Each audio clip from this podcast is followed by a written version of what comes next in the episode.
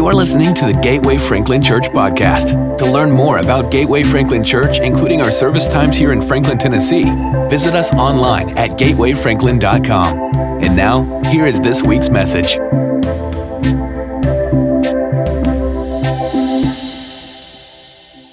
You ever buy a new car and think that you've bought the only, like you're the only person that drives that car or that color car, and then you start seeing them everywhere? You had that experience? You know, I lived with the concept of the book Hope in Empty Places for 10 years before I finally got written. And it's amazing to me now, I see everything through that lens. It's like everything then pops up. Oh, there's hope. Oh, there's another hope. Oh, there's hope over there. So forgive me, I didn't pick Psalm 130, a Psalm of Ascent, as our last Psalm of the series because it was one of hope. It just happens to do that right now. And because you've walked with me this whole time, a lot of you have actually the whole time with that concept of hope in empty places. Let me briefly share with you some. What I would call three wins so far. So every staff meeting, we open our staff meeting up with wins. So someone is going to tell something they believe God did that week, kind of in the context of their ministry. So here's one for me. One, I have sent 5 books to friends from high school in New Jersey. This last one I got sitting on my desk go out is going to Hackettstown, New Jersey. These were high school friends of mine, and one of them we kind of talked back and forth on Facebook. And I said, okay, help me do the math. Were you a Christian in high school? And I said, I would love to hear your story. And so she outlined her story to me of finding Christ in college and how she's been walking with the Lord and praying for her last child to find Christ. It's a great story. So send 5 books to high school friends. That's kind of amazing. The second is when Gene and I first started mailing them off, we took a big set to the post office to mail, and they were going to be mailing to friends and other people that had the opportunity to share the message itself. And some pastor friends of mine that I was hoping to twist their arm to let me come preach at their church. And we prayed over the books before we went into the post office. Well, we're in line, postal workers helping us. We're putting, it's just, I don't know, 15 books we had. And about halfway through, she says, are you a pastor? Now, we've had no conversation. She's got her head down doing her job. The only thing that would resemble the possibility of this being a Christian book was a sticker we put on the outside that says Hope in Empty Places. And I said, yeah, is it that obvious? I'm thinking, is my hair, preacher hair? I don't know. She's, no, it's not obvious. And then she starts writing down 2 names on a sticky note and gives it to me and Gina and says, this is my son, this is my granddaughter, both are away from the Lord. And that was just prayed walking in, over the books. And we get that conversation. And then this past week, a grandmother bought a book and had me send it to her son in prison. And praying for God to break out hope in that prison. So I wanted to share those with you, and that you can pray with me too. That it's not my message, right? It's the message of the gospel. That there's hope in empty places. When do you actually need hope? Well, I guess technically we need hope all the time. It was President Snow in the Hunger Games. I think it was the first one, where he's having a conversation with the gamekeeper. And he says, hope is the greatest emotion, not fear. You want people to have a little hope, not a lot of hope. It's the greatest emotion. It's greater than fear. So we want to hope all the time, but we really need hope, it seems, when things are going sideways or they've taken an unexpected turn. We need hope when the light is fading. Why? Because hope reestablishes order in our life. It has a tendency to raise our expectation. It reorients our eyes from looking around and looking down to looking up, right? So when you're scrambling to find an owl or something, you're looking all around. When you're really downcast, when things are heavy, you look down, right? It's Psalm 42. Why are you downcast, O my soul? Right? Downcast, down. What does hope do? Hope brings our eyes up.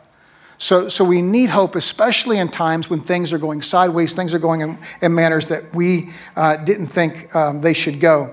But I realize there's a funny thing about hope, is that when we need it the most, is when we're in circumstances where we believe it the least.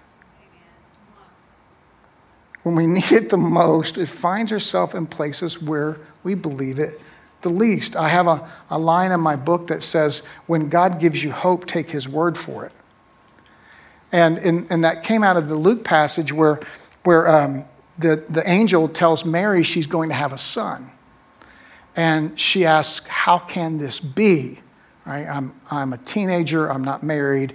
I'm a virgin. How can this be? And the angel replies, so we read it out of the NIV. The angel replies, well, nothing's impossible with God. Well, that's something to hold on to for sure, right? There's nothing impossible with God. But the better rendering of that passage is, because no word of God will ever fail. That's how it literally translates. Well, I'm an angel. I am walking in on behalf of God, and I'm giving you this word from God. How can you believe this word from God? Because God's word doesn't fail. So when God gives you a word of hope in the middle of a circumstance, don't poo-poo it. Latch onto it. Receive it. Hold onto it, because that's going to be a thing that reorients you, raises your expectations, and keeps you looking up. I never thought that I would enjoy studying and preaching the Psalms. I did it because I thought I had to 2 summers ago. You know, I mean, we had gotten into a habit of doing a book study over the summer. And so that particular year, 2 summers ago, I said, well, let's do a summer in the Psalms. Like, there's 150 of them. So, you know, let's pick some. And I just loved digging into the Psalms. I just thought they were devotional material, and it turns out that they're so much deeper than that we have had second summer in the Psalms. So I'll give you a hint of what next summer's series is going to be. Summer in the Psalms Volume 3, because there's still like 150 of them, and we've only been through like 20. But what one big takeaway I've got personally out of the series, and again, why the Psalms were compiled together for a nation in exile, was this line. God's past faithfulness cements his future faithfulness, regardless of present circumstance. That is one of the big takeaways from me over, I think I've preached all summer long except 2 particular Sundays in that. And that's one of my big takeaway. But I want you to beware, because if hope is an emotion and it's circumstance dependent in your life, you are going to live on an emotional roller coaster. How many people like you like you got put? I would love to ride that roller coaster. How many love roller coasters? You love roller coasters. All right. How many of you used to love roller coasters? Yeah, that's more because I can't think of the last time I was on a roller coaster. But I remember when I loved roller coasters when I was younger, it was like, it's only 3 minutes, it's over, right? And you rush back to get in line because you want to ride it again. Right? And then when you get older and you get coaxed on by a child or a grandchild or a niece or nephew, you're like, thank God it's only 3 minutes, right? And you know, the long, slow ascent to the top of the roller, like you'll never, ever get to the top. And then you're there for like, what, a nanosecond? And then you're plunging down, stomach losing kind of thing. This is what living a life without hope in Christ will look like. It looks like, will I ever get to where I want to go? And then you get there and it's gone. And you're having to go over twists and turns till you get to another long ride up to get where you think you want to go. If hope is circumstance dependent and emotional dependent, you will live your life on a roller coaster. And it's enough of a roller coaster on its own, isn't it? It's enough of a roller coaster on its own. But hope isn't a baseless emotion. Hope is anchored in the person and the work of Jesus Christ, that Jesus is our hope anchor.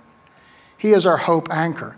Now, I love this passage in Hebrews so much, I'm going to read it to you out of 3 different translations. All right, here's the one that I would normally preach out of, the NIV. It says, because God wanted to make the unchanging nature of his purpose very clear to the heirs of what was promised, he confirmed it with an oath.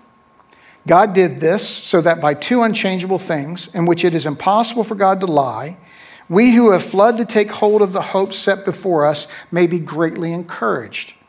We have this hope as an anchor for the soul, firm and secure, It enters the sanctuary behind the curtain where our forerunner Jesus has entered on our behalf.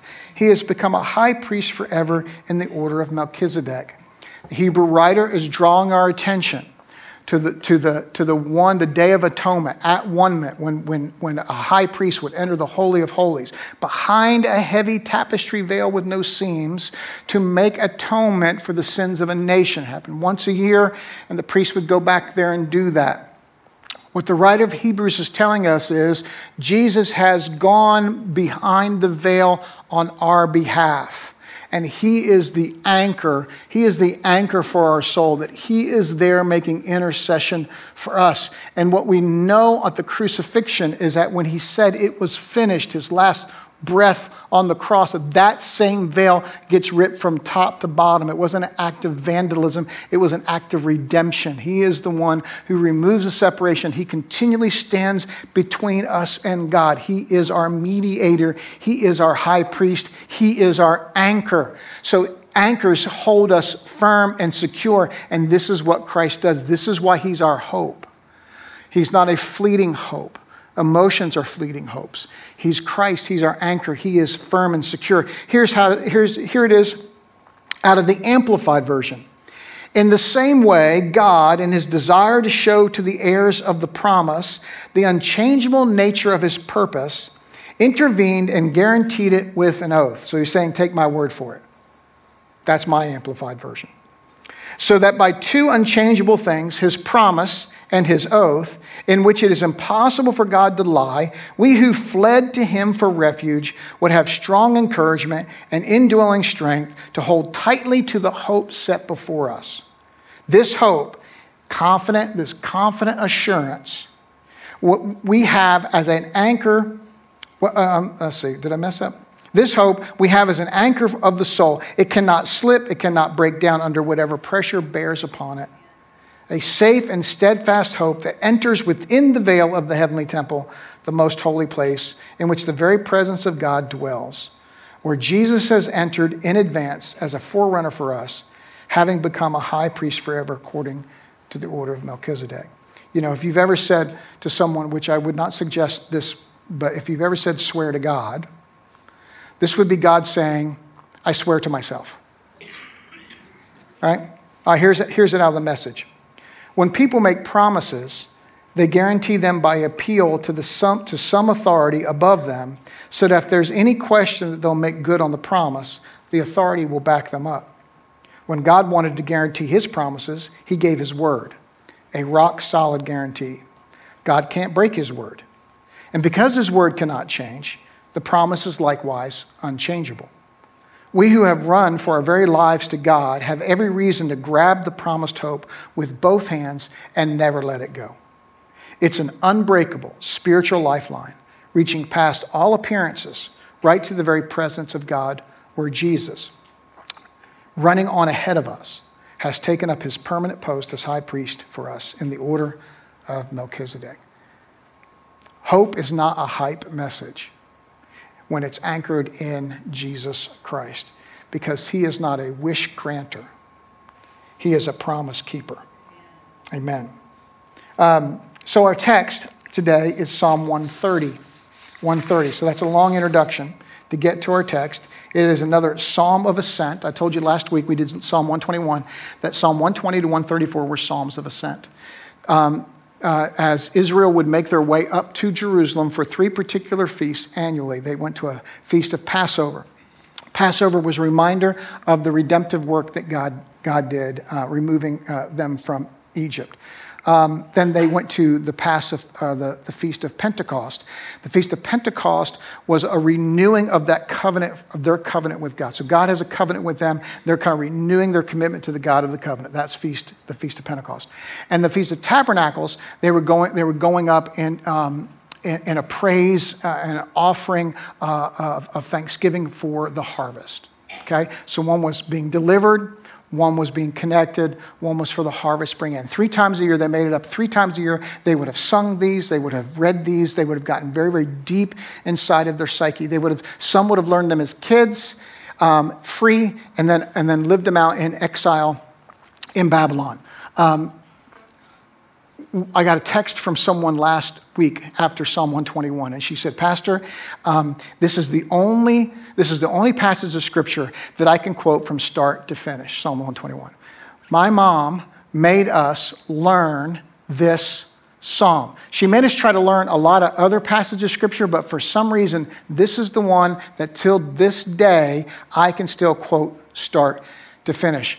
We grew up and didn't have very much. Things were very hard for us as a family, and we leaned on this psalm." Fast forward, 40 years later, she's in service. The family is working through something very, very big. And she said, lo and behold, you stand up and start preaching Psalm 121. And it just came alive again in me. Why? Because it had gotten deep inside of her. And when she needed it, there it was. The Psalm of Ascent. So today on Psalm 130, I pray that it gets deep inside of you. You might not think you need Psalm 130 right now. I might go through these points today and you go, yeah, I know that. Yeah, I got that one. Yeah, there's more to that one than what you talked about. But if you will allow it to get deep inside of you, you might pull it up when you need to be pulled up. I taught us that through the Psalms of Ascent that we're on a pilgrimage.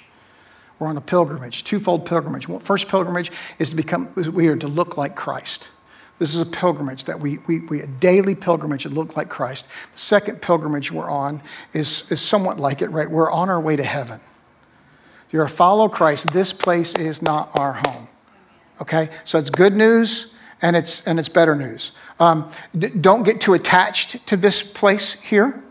I told you last week that heaven isn't going to be a better version of this. Heaven is going to be wholly different. It's going to be completely different.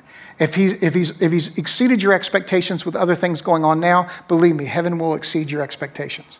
All right? And so don't get too attached here now. The second would be don't get too despondent now. Don't get too despondent now. This place is not our home, and it is a breath. We're on a pilgrimage to look like Christ, and we're on a pilgrimage on our way to heaven. And one of the ways I've been reading these Psalms is to show me more of the character of God. And if I can understand more of the character of God, then I think I'll be drawn even more to God. Because God isn't just someone who does something. God is someone who is someone. Okay? So when you lean into someone's character, then you can have expectations of interactions because of their character, not just something they do or don't do. They choose to do, don't choose to do. They're in the right mood, they're not in the right mood. You with me? It's their character. This is what I expect when I come to God because this is his character. This is who he is. This is what he does. All doing flows from being the same way with God. Here's Psalm 130. Out of the depths I cry to you, Lord. Lord, hear my voice. Let your ears be attentive to my cry for mercy. If you, Lord, kept a record of sins, Lord, who could stand? But with you there is forgiveness so that we can with reverence serve you. I wait for the Lord. My whole being waits, and in his word I put my hope. I wait for the Lord more than the watchman wait for the morning. More than the watchman wait for the morning. More than the watchman wait for the morning. More than the watchman wait for the morning. He just said it twice. I said it 4 times because I can't wait to get to that point. Israel, put your hope in the Lord. Now he shifts. He's talking to himself. He shifts to Israel. Israel, put your hope in the Lord, for with the Lord is unfailing love, and with him is full redemption. He himself will redeem Israel from all their sins. All right, here's the first one. God's character, number one. God has an attentive ear and a discerning ear. An attentive ear and a discerning ear. I don't know how old I was, maybe 10, and I had the coolest bike in the neighborhood. I grew up in a time when the curfew was when the streetlights came on. Some of you did the same thing. So we didn't play in the backyards, we played in the streets. The streets inevitably are dangerous. Not because of traffic, it's because asphalt is hard. And we were racing bikes on this particular day. It wasn't the most dangerous thing we'd ever done in the streets, but nonetheless, and I had the coolest bike. My bike was yellow. It was a yellow bike with a big banana seat. Some of you will understand this era. Go look it up. Some of you are going, banana seat with a sissy bar. So when you rode wheelies and you fell backwards, the bar kept you from, come on now, I'm preaching. And I had a big back tire, slick, and I had a little front tire and I had spokes and I had the handlebars up here. And we were racing. And of course, it was pretty spontaneous because we didn't think about where the end was and how to stop, really, and we're going to the end of the street, and I'm starting to realize that there's a fence coming. And I turned and I hit a rock. It was a big rock out of someone's driveway, and I went down.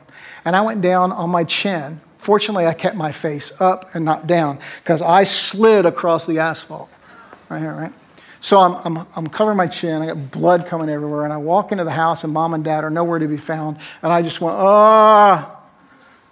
and Mom comes sprinting out, of the bedroom. And from that moment to when I had the stitches, there was 3 minutes passed, right? Because this is what moms do. But she knew immediately my cry. She understood what it was. Parents or grandparents, you know fake cry. We know fake cry. We know mad cry. Yeah. Not getting my way cry, mad cry. We know scared cry. We know hurt cry, right? And all of them we do different things with, right? The fake cry, I know I love saying, even to your kids sometimes, I'll see them throwing a tantrum with you and I say, oh, that's fake. That's not a real cry. Stop that. That's not a real cry, right? We discipline mad cry. We comfort scared cry. We protect her cry. And so what David's saying is, I am crying to you out of the depths, and you hear my cry. He knows our cry. Sometimes you think, God's not answering me because it's a fake cry. And sometimes it's a mad cry. And then there are hurt, scared cries. And I'm telling you, he responds to what he hears. And the depth between us and him is irrelevant. Let's talk about depth for a minute, because the psalmist is conjuring up the idea of Jonah crying out out of the depths when he's in the belly of the whale. Now, he's created the distance. If you don't know the story, go back and read it. It's a great story. It was my favorite story as a kid. I don't understand why. It probably had a lot to do with the whale and not anything else to do with anything, right? But sometimes God sends a whale and you think it's a problem, and sometimes it's a help, okay? That's another sermon for another day. But he is below sea level. You know, Nashville only sits 600 feet above sea level. Did you know that? It only sits 600 feet above sea level. The pilot knows it because he landed here. 600 feet above sea level. So there's some depths, and then there's some below some depths. And Jonah's below these depths. Heaven, we say, as high as the heavens. How high is the heaven? So here's this depth. Sometimes we create this depth. Sometimes the depth is created by circumstance, but either way, whatever the depth, the distance you feel between you and God, whether it is circumstance or self-inflicted, saying, he hears your cry. He's attentive. He's discerning. He knows that cry. This is the first thing the psalmist is teaching us out of this idea of here's our cry. When we cry out in a position of sin, what I love in the Lord or in the prodigal son passage in Luke, the father never closes the door on the son. Okay? The father never closes the door on the son. The son has created the distance by his sin. All sin is a sin against God. And all sin is a separator. Okay? So there's this idea that I sin, I make mistake, I'm still becoming who Christ has created in me. And then there are decisions when we just decide we're going to do this. You guys know the difference, don't you? When you just decide, I'm going to do this, I'm going to live this way, this is what I'm going to do. That's being stuck in sin. All right? Well, it says when the boy got up, it says he came to his senses and he gets up. That's repentance. That's a cry of repentance. I'm getting up. And I'm moving from where I am. And all these cries, the cry is a cry of ownership. I know what I did. I know where I am. I know I am the cause of this distance. That's what a cry to the Lord is in that. It's a cry of ownership. I know this is on me. He hears that cry. It's a cry for mercy. Don't hold this against me. And cries for mercy, when they're cried to a merciful God, and that's his character, guess what? We get mercy. And it's a cry of repentance.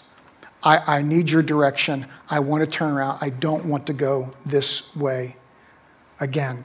If you notice, it's an interesting way in which he writes the first several verses. He uses the word Lord twice in like three different sentences. And he uses different Hebrew names for Lord. The first one he uses in each of those sentences, he uses the word Yahweh. I've taught you through this series that Yahweh is the covenantal name of God. It's the most personal name for God. It's God revealing all of these things that we would read about in Scripture about God in terms of God being our banner and our healer and our provider, right? These are all these names. But the second one he uses is Adonai. And Adonai carries the weight of master. So he's saying, Lord, covenant, Lord, and then he says, master. See, we don't get covenant God without getting master God. Plenty of people want the covenant with God, but not wanting to serve God, that God is above them, that God says, hey, here, there. You don't get one God without the other God. And this works on both directions. If you can maybe have seen God just as the demanding God, ready to slap you down when you somehow deviate from his path, that's the master God, makes sense, but he comes in a covenant package of Hesed, which is his ever-enduring faithfulness. But if you come out of another context where, well, it doesn't matter what I do, because I am serving the covenant God. We don't get covenant God without master God. You can't parse someone's character. You can parse someone's actions, but you can't parse someone's character. All right, here's number two. The clock is running so much faster today for some reason. I don't understand. God is forgiver. God is a forgiver, not a keeper. God is a forgiver, not a keeper. It says, if you, Lord, kept a record of sins, if covenant Lord, and then master Lord, who could stand? Covenant Lord, if you kept a record of sins, master Lord, who could stand? But with you there is forgiveness so that we can, with reverence, serve you. I got a speeding ticket last year on Hempeck Lane. And I wasn't driving too fast for the road, except they told me school was in session. So I was doing, instead of 20, I was doing 40. Okay, so I'm going 20 miles over the speed limit in a school zone. How many know the police officers don't like you when you do that? And I was prepared for my answer because I'm up and down that road. I know I've had to be on that road 1,000 times in 15, 16 years, right? So I'm like, sir, the elementary school has been out for a while now. There's nobody there. There's nothing there. He just said, it is one continuous school zone from start to finish. Even though I slowed down before the middle school was letting out, that was a $300 speeding ticket. We're going to take an offering later today for that. The $300 speeding ticket. Now, it didn't do it, there was no use. He had made up his mind. I know that if I started trying to defend my case to him, he was just going to add stuff on. So I just let it go. But I just paid the ticket. It's the first speeding ticket that I've gotten since college. Okay? That's actually got me out of a few speeding tickets by saying that. But anyway, but what if I would have went to the judge to argue that case? And what if the judge, I got up there and he said, well, Mr. Weir, I see this particular day you were speeding. You went 20 miles over the speed limit. But let's not start there. Let's go back. What I see here is at 17, I see this speeding ticket on Oakford Avenue. And then I see this one in college. Actually, Mr. Weir, what I see is a lot of them in college.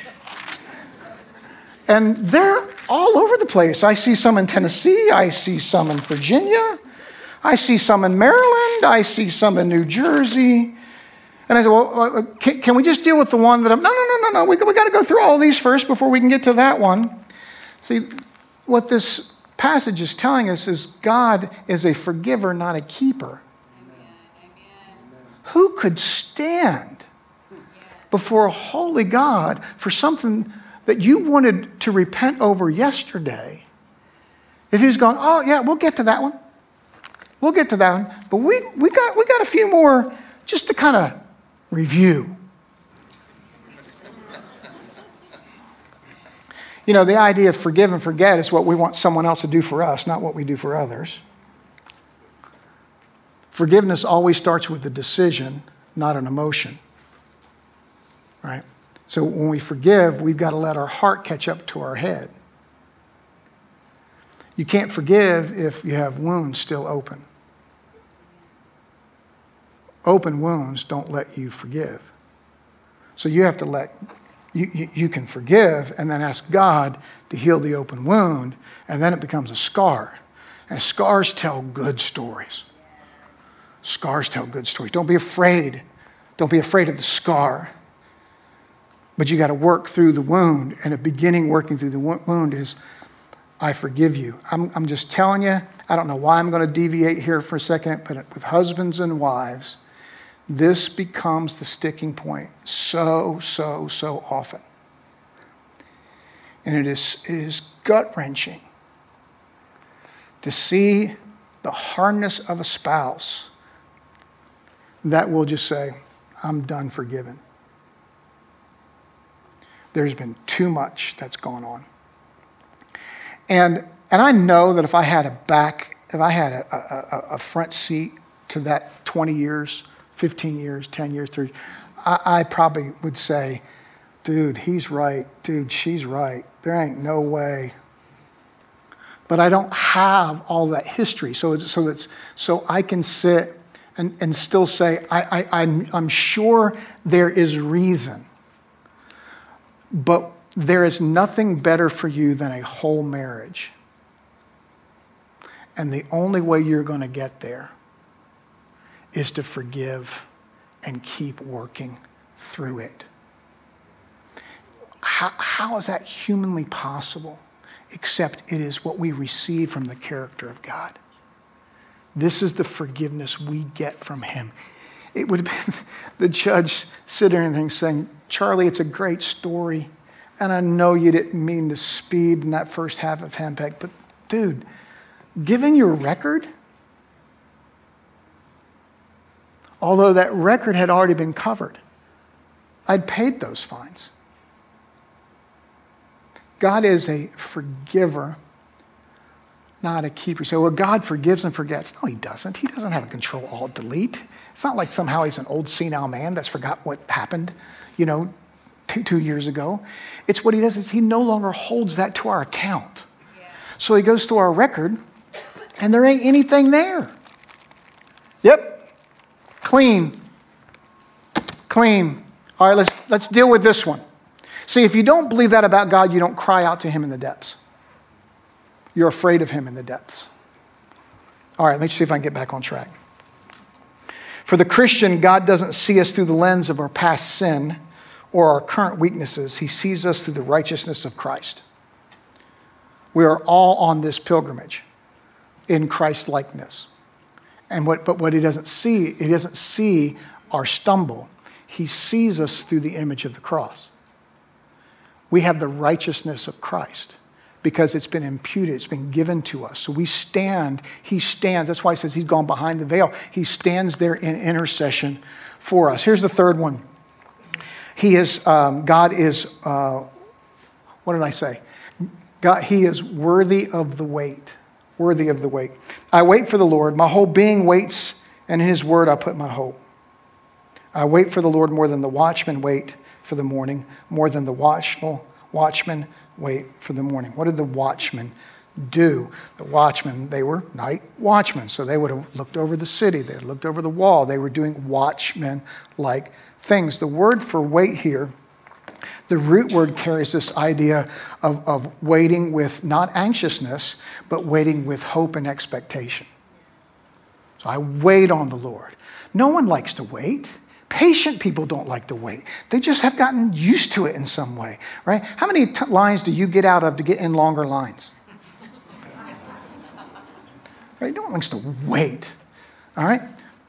We wait on the Lord. It's not waiting. It's not anxiousness. It's not curiosity. It's not wondering what's going to happen. I wait in hopeful expectation of how he's going to do something.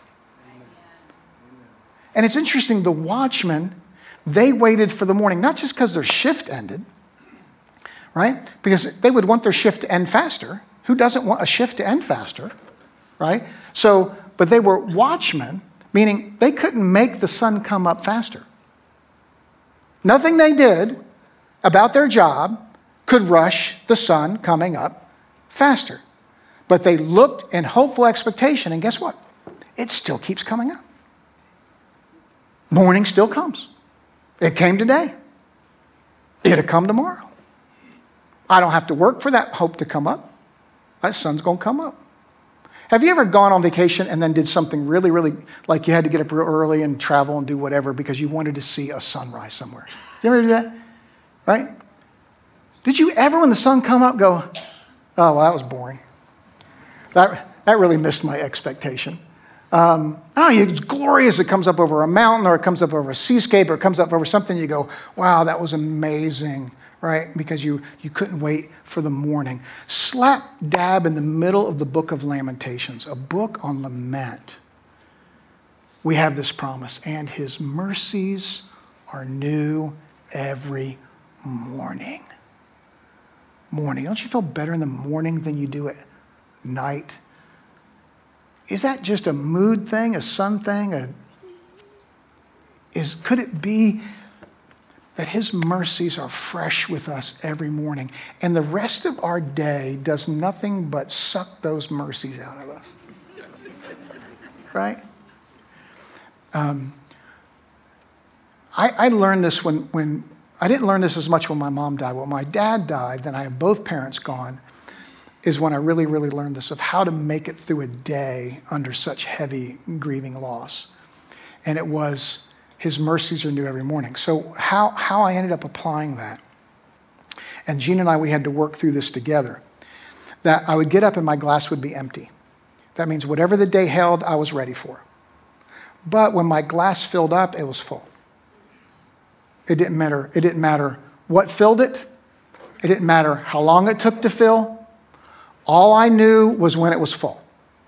And it was full, I couldn't make a decision on where to eat dinner. It didn't have to be a hard decision. It was done. And so we worked out where I would just say, honey, my glass is full. And she said, okay. And she'd take care of whatever had to be taken care of that would have been my responsibility that day. And the next morning I was like, okay, let's go again.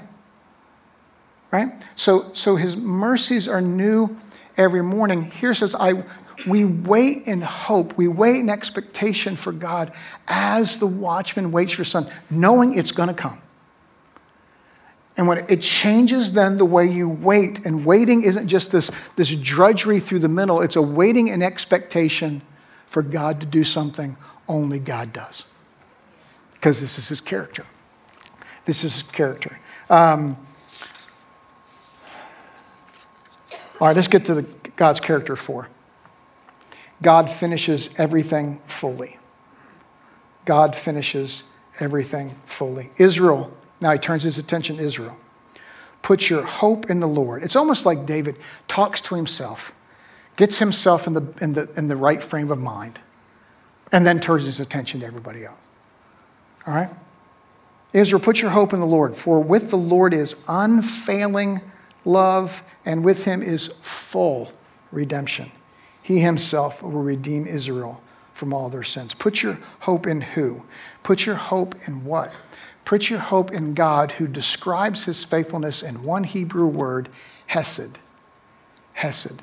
It is his unfailing, steadfast love and grace. Unfailing, steadfast, unchanging. Listen, we call him a covenant God because his covenant is rooted in him. It's not rooted in us. Okay? It's rooted in him. This is who he is. What I do does not change who he is. My failures doesn't change who he is. My shortcomings doesn't change who he is. This is who he is. So this is what he has. He has unfailing, steadfast love. That's a covenant. So he has that. So even when I go this direction, what David is saying is, when I cry out, I can cry out in hope because he is who he is. And when he redeems me, when he buys me back, it's full. It's not partial. It doesn't come like, you know what, Kevin? This part of you, I'm all in. I'm all in. I'll redeem that part of you because... But this over here, Kevin, we need to work through this. No, what God does is he fully redeems, and it's in our redemption that we work through this. Does that make sense to you? My actions don't get anything different or more from God. But it's my cry out to God where he redeems me. It takes my cry out to God. God will leave you in your mess. He most certainly will leave you in your mess. If you choose to be in a mess, he will leave you in your mess. If you choose to stay in your mess, he will leave you in your mess.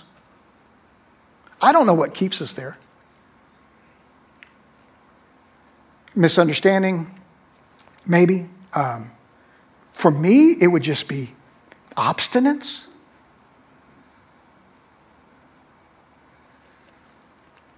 But he won't leave you there when you cry out because of that discerning ear. Come on up, team. So, the purpose of Psalm 130 as this psalm of ascent to get deep inside of Israel on all these trips is that to remind people that the depths is a place we all visit, but not a place where we have to live. And that shift in that position will come when we cry out. Because when we cry out, we will connect to a God who has an attentive and discerning ear, is a forgiver, not a keeper, who is worthy of the wait, and who finishes everything fully. And then these last four bullet points. God will not reject your cry. He will receive you. God will not remind you of your sin. He will redeem you. God responds to our cries with hope. You will not be disappointed. Your relationship with him will exceed your expectations. We can know God. There's always more to know about God. We will never know everything there is to know about God. We will always know enough God in the moment when we need God. That's not a slide, that's just memorized. And God doesn't do anything halfway. Wholeness is found in him and him alone. Let me read Psalm 130 to you out of the Message to kind of finish, and then we'll move and respond. Help, God. I've hit rock bottom. Master, hear my cry for help. Listen hard. Open your ears. Listen to my cries for mercy. If you, God, kept records on wrongdoings, who would stand a chance? As it turns out, forgiveness is your habit. That's what you worship. That's why you're worshipped. I pray to God, my life a prayer, and wait for what he'll say and do. My life is on the line before God, my Lord, waiting and watching till morning, waiting and watching till morning. O Israel, wait and watch for God. With God's arrival comes love. With God's arrival comes generous redemption.